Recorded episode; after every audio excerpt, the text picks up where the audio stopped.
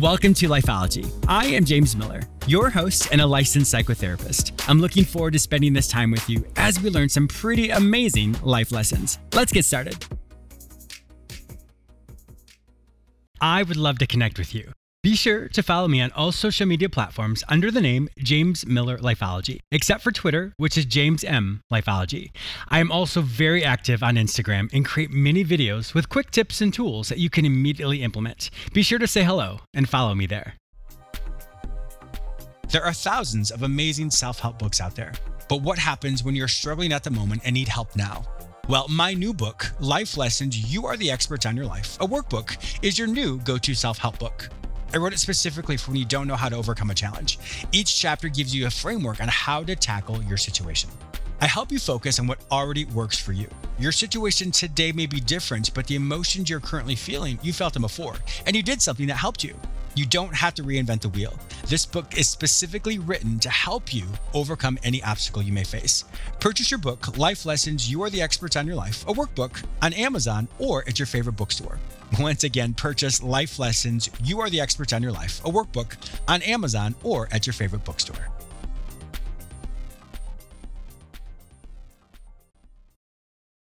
Have you ever worked for a bad boss and wondered why nobody did anything about it? Well, today's guest is Dr. Laura Crawshaw, also known as the Boss Whisperer, who has the answers and an approach to solving the problem of workplace bullying.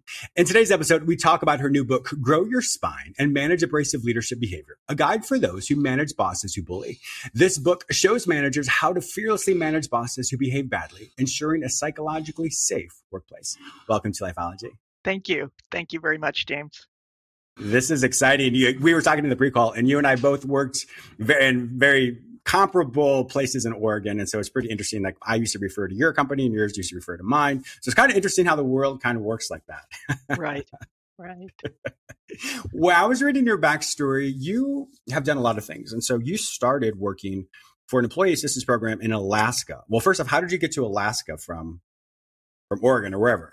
Well, uh, once I uh, graduated, I uh, spent two years working in the Harborview Emergency Room in Seattle, and oh. then uh, the Call of the Wild called to me, so I went and bought a ticket for the ferry to Alaska and moved up there, and that's wow. where it all started. Yeah, that's where it all started. I know a lot of people listening to the intro I just said uh, can really relate to this because we've all had one of those bosses. Either we have them currently or we have them in the past who are not the healthiest, who do not ensure work safety, health, as far as just the workplace environment safety. What happened for you, but you realized there's something here that you wanted to talk more about?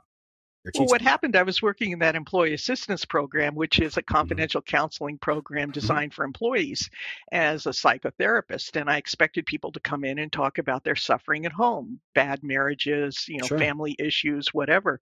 And to my shock and surprise, uh, I had people coming in talking about their suffering at work. And there was one particular case where an employee of an oil company uh, who worked out on the rigs came in, said he was really mad at his boss. He described how the boss uh, humiliated him and uh, mm. essentially, we can use the term bullying, you know, um, mm. treated him very badly. And he said, I'm really angry. And I said, Well, how, how angry are you? And he said, I'm thinking of killing him. And I said, Have you thought of how you do that? Because as a you know, as a therapist, you're supposed to ask if they have a plan. He said, Yeah, mm-hmm. my gun's out in the truck. And that was my first encounter with workplace bullying. Mm-hmm. And that gave rise to two questions. One is, why would a boss treat their employees that way? And the second question is, because he had gone to HR and reported this, why don't companies do anything oh. about it? And those two questions have driven my professional journey over the last 35 plus years. Yeah, and, and I believe that happened a couple more times as well with someone who was that. Oh yeah, no, we amassed a collection of guns. Oh I mean, God. Alaska is a bit of a frontier, but yeah, and and what that taught me was how terribly people suffer at work when they have what mm-hmm. I call an abrasive leader. This is a boss who engages in bullying behaviors. So that's that, that terrible suffering. And my mission has been to uh, relieve that suffering. Um, and, uh, you know, I learned a lot about why they do what they do and what we can do sure. about it. Sure. Now, when we talk about bosses, I want to make sure we're, we're on the same page. So, bosses sure. is that any level of a company or any in anything? Yes, any, any level of a company, absolutely. And uh, when I use the term managers, usually I'm referring to those above that okay. individual. So you'll hear me. Okay. I guess I'd like to use the term, you know, abrasive leader for the abrasive mm-hmm. individual, and then manager for the person who manages okay. them.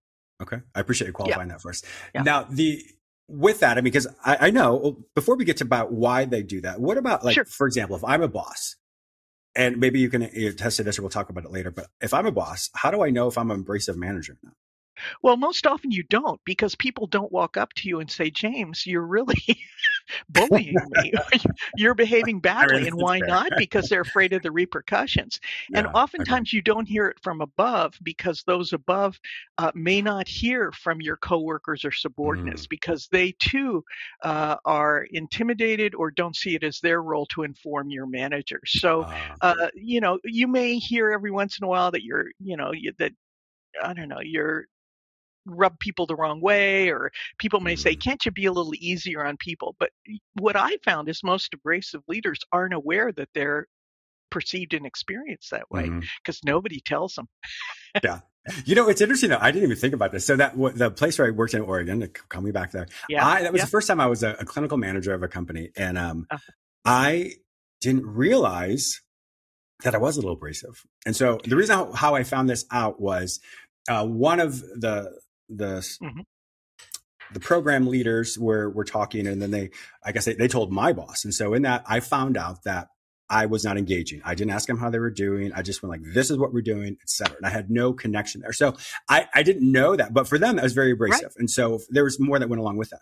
But when I found that out, I was surprised because I was thinking, well, that's my, that's my workplace, workplace persona.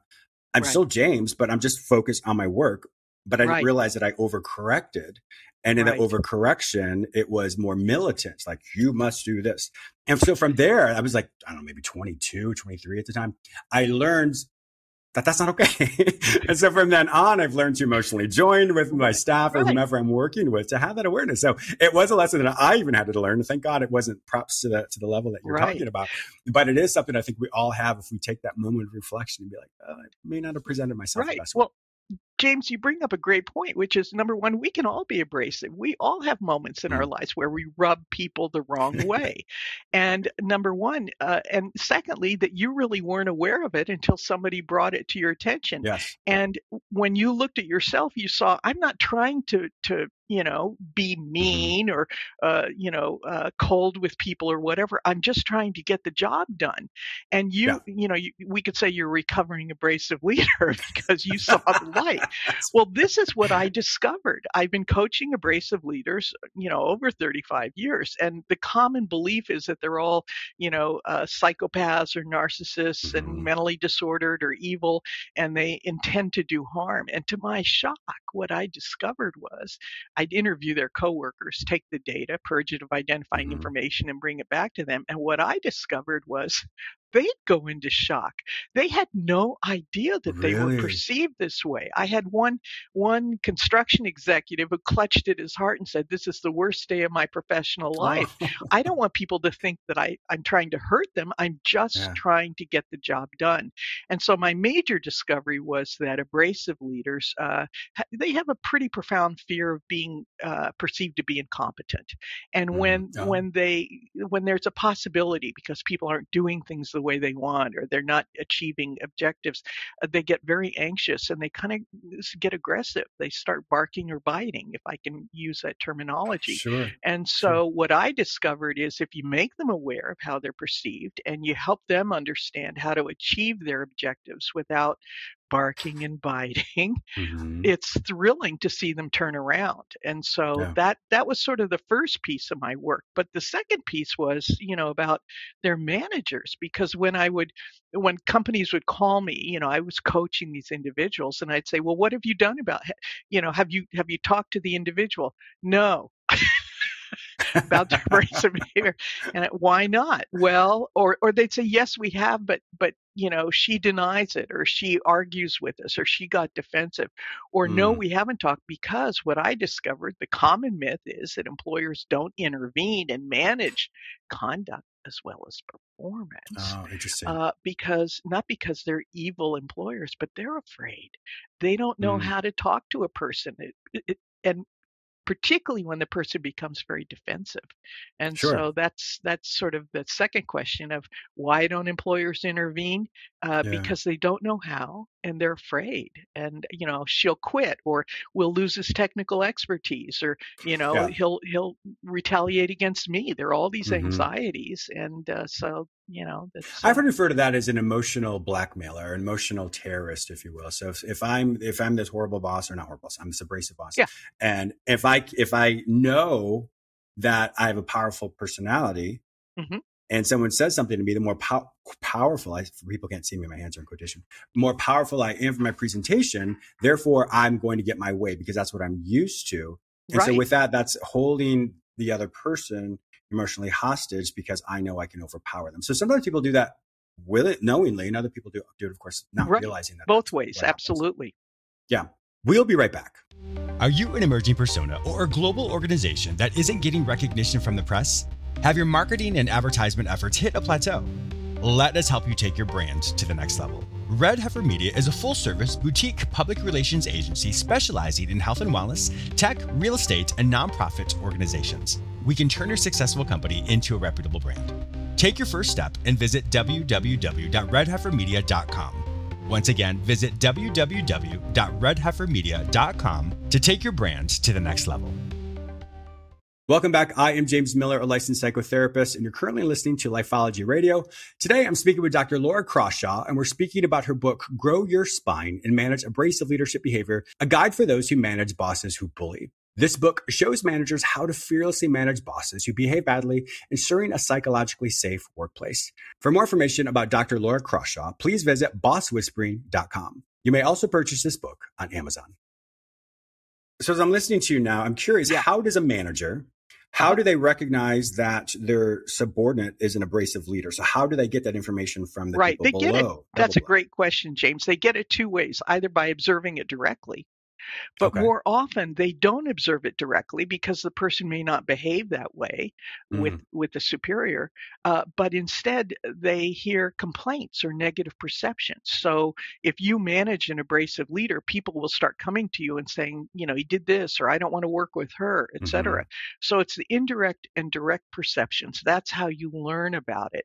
And what I discovered is so many managers uh, ignore and write off those indirect complaints or I'll call them negative mm-hmm. perceptions, mm-hmm. they they write it off as oh well it's hearsay. I can't do anything because uh, I didn't observe the behaviors. I didn't see it.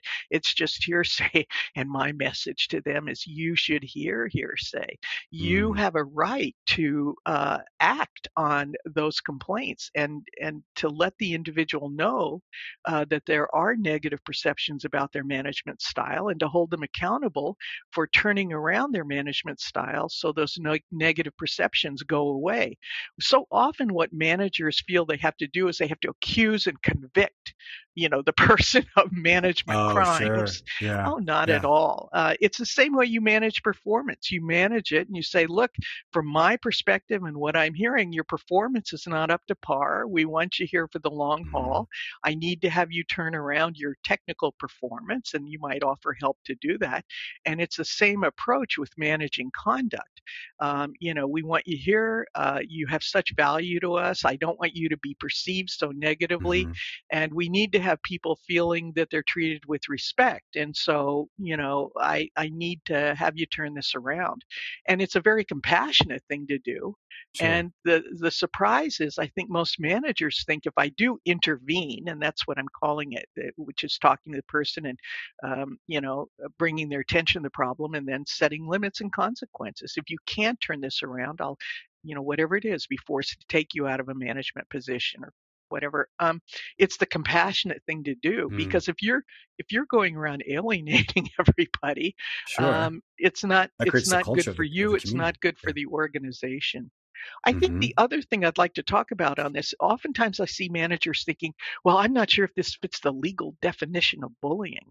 And you oh, know what? Fair you don't have to worry about that because you're not rushing again into court to convict this person sure. uh, of management crimes. Instead, uh, you know, I my recommendation, uh, the criteria should be, well, look, you know, if if a family member or friend worked in your organization, would you want them to be treated this way?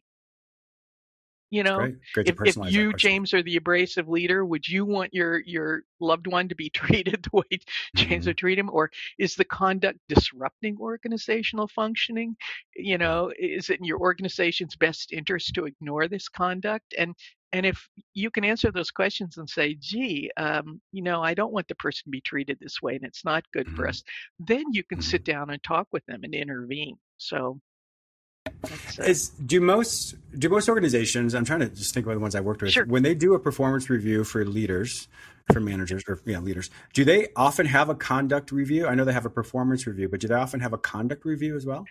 Well, interestingly, uh, a few do, but not many. Okay. And what I discovered was that managers don't perceive it as their duty to manage not oh. only performance, but also conduct. It's oh. there's sort of an assumption that oh we're all adults and I just have to manage you know how the person the technical aspects of how they do their job. But if a person's behaving badly, no, it's your duty to protect the organization and the employees who work to fulfill the mission of your organization. And and you know, when I make them aware of it, they kind of go, "Yeah, I guess you're right." what, so, what, yeah, what are, I think it's I think it's coming. I think more and more yeah. employees are being evaluated on how they, uh, you know, their interpersonal conduct with either uh, coworkers or clients or you know whatever. Uh, but it's it's not sort of a automatic reflex in the management world. Well, you think that it would be in the sense of, I mean, I say this in a vacuum because I'm not in this position, but you would think that it would be in the sense of if, if the workplace is not healthy, then it's going to impact the productivity and the efficacy of whatever the work is and the Absolutely. production of it rather. And so with that, you would think that it would be more, they'd be more cognizant of that. Perhaps they don't even know, like you said, don't know that they should do that, but to be mindful of that because at any time there's a, a bottleneck when it comes to in, in the in the chain of command, and that's essentially done by someone who who is either um, a tyrant, if you will, or just is, is this abrasive person. And so, if that's going to affect the overall bottom dollar when it comes to the aspect of the company, so I would think that it would be more discussed. Well, there's demonstrable. I mean, there's research now that prove it proves when you've mm-hmm. got you know a, abrasive leaders you notice i don't call them bullies because i think yeah. that that implies they intend to do this and what mm, i discovered is most don't but whether yeah. or not they intend to do it it's still incumbent on the employer to manage that uh, uh, to manage that and to intervene. But, you know, yes, I think the dollars and cents argument can be made, but so many managers, I think, hold the belief, well, a lot, a lot, a lot of them are afraid and they they defend mm-hmm. against intervening by saying oh you know she's just got a lot of difficult employees you know or well he'll retire you know in 2 years or the one I like even more is I'm going to retire in 2 years and so you know th- this and and they kind of flee the task of managing yeah. the conduct because it is very anxiety provoking and so Certainly. i wrote the book uh, grow your spine and manage abrasive leadership behavior to show them how to do it calmly confidently mm-hmm. and effectively because one thing is if you sit down and talk to one of your uh, employees and and talk to them about gee you know they're their negative perceptions about how you interact. People perceive you to be disrespectful or abrasive. That person's going to get very defensive, and that's natural and normal. We all, you know, when mm-hmm. we when we can all get defensive. So how do you Certainly. handle those defensive statements and help them see the need to change? Yeah, and that's what I wanted to ask you. So let's say yeah. I, I, am a manager and I'm, or let's say you're my manager and you tell me right. I'm abrasive. Mm-hmm. So from there, you tell me this, I'm like, ah, oh, that's not true, etc. I'm overwhelmed. I use my loud uh, personality. As a manager, how would you counteract that, or how would you balance that out? Right. So, uh, yes, I'm overwhelmed, uh, or, you know, well, I, I do get kind of passionate or worked up. And um, there's, I, I've heard I, I think I counted up 26 defensive responses that I put in Oh, my book.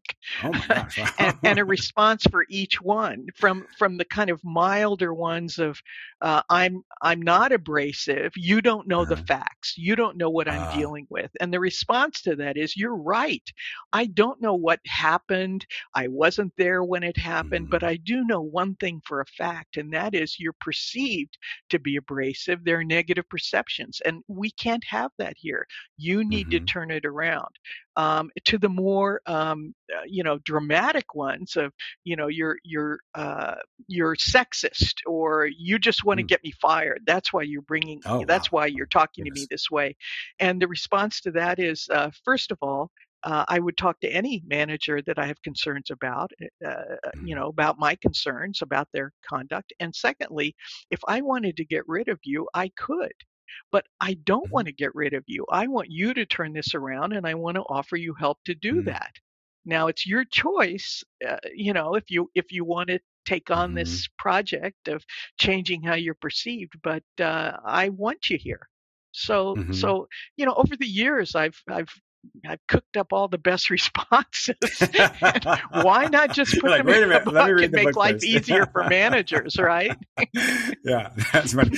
Yeah, they can just literally say, just a minute, let me pull this book up. Okay, this yeah, just yeah, response here that I exactly. Let me turn to this page. but Okay. I've been I've been helping managers do this for years, and Sounds like it. and you know, so this is these are all time tested strategies, Mhm. and they're you know, it really helps them do the very difficult work of intervening. And and Yeah. when I titled the book "Grow Your Spine," I do it with empathy because I'm talking about the need to develop that management backbone, and nobody really trains you how to how to Mhm. manage abrasive behavior. You know, most managers don't have degrees in psychology or whatever. Um, so I thought I could help them. Yeah, of course. Well, for those uh, for those of you who are asking what this book is, once again, it's "Grow Your Spine and Manage Abrasive Leadership Behavior: A Guide for Those Who Manage Bosses Who Bully" by Dr. Laura Crawshaw. So, I'm curious. Though, let's talk about the format. We have about three and a half more minutes. Let's just talk about the specific format of this book. Is it written from front to back, and people is that how they're supposed to read it, or can they just jump in wherever they need to in that moment? Um, I think they'll.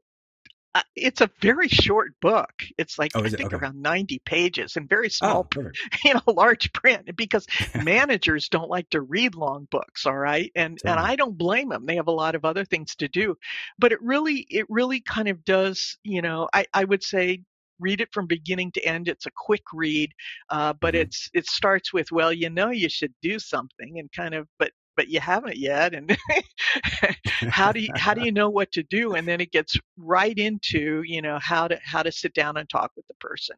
Um, Mhm. so yeah it's very user friendly let me put it that way. Yeah. And your website, boss, bosswhispering.com, right do you allow people to, to consult with you as well? Oh yeah, um, I perfect. founded the Boss Whispering Institute, where we train uh, an elite cadre of executive coaches who are trained in the Hmm. specialized practice of coaching abrasive leaders, which I developed uh, over the years. And so, uh, yeah, I mean, uh, I, I, I have all there are people all over the world who are trained in the practice of boss whispering, and uh, also uh, available to help managers grow their spines Mhm. uh, and and talk about intervention. So certainly by going to the website and requesting assistance, we can get that going. Yeah. Mm, excellent. Yeah. I have one more question. Can you give us a an anecdote or something that's happened for a, um, a boss who's come to you, or excuse me, a manager who's come to you, and, and Right. on the other side of like, thank you so much. Can you give us a quick example of wh- what happened for them and how they overcame it? Um. So I I think as I I think put people on the about it. with that question. No, no, no. As I think about it, I think the response I've gotten once I talk with them about how to intervene, you know, is the first response is, gee, you really, you really know what this abrasive behavior is about. It's like you worked in our company and you know Mm, that this person, how they behave and, and whatever. But I think the response is, it, it was a hard thing to do to sit down with the person, but I'm so grateful that I knew how to do it without making accusations, without mm. trying to label them, understanding that it's my role to bring the concerns to their attention, and then it's up to them to decide what they want to do about it. And if they choose to remain in denial and I don't need to change, then that helped me decide this person isn't going to carry on this way for the next seven years. He's been here for mm-hmm. seven years, but this cannot continue. So it, it showed me that it, that it wasn't going to happen. But what's so thrilling is all all the abrasive leaders who do turn around, and then their managers say it's shocking.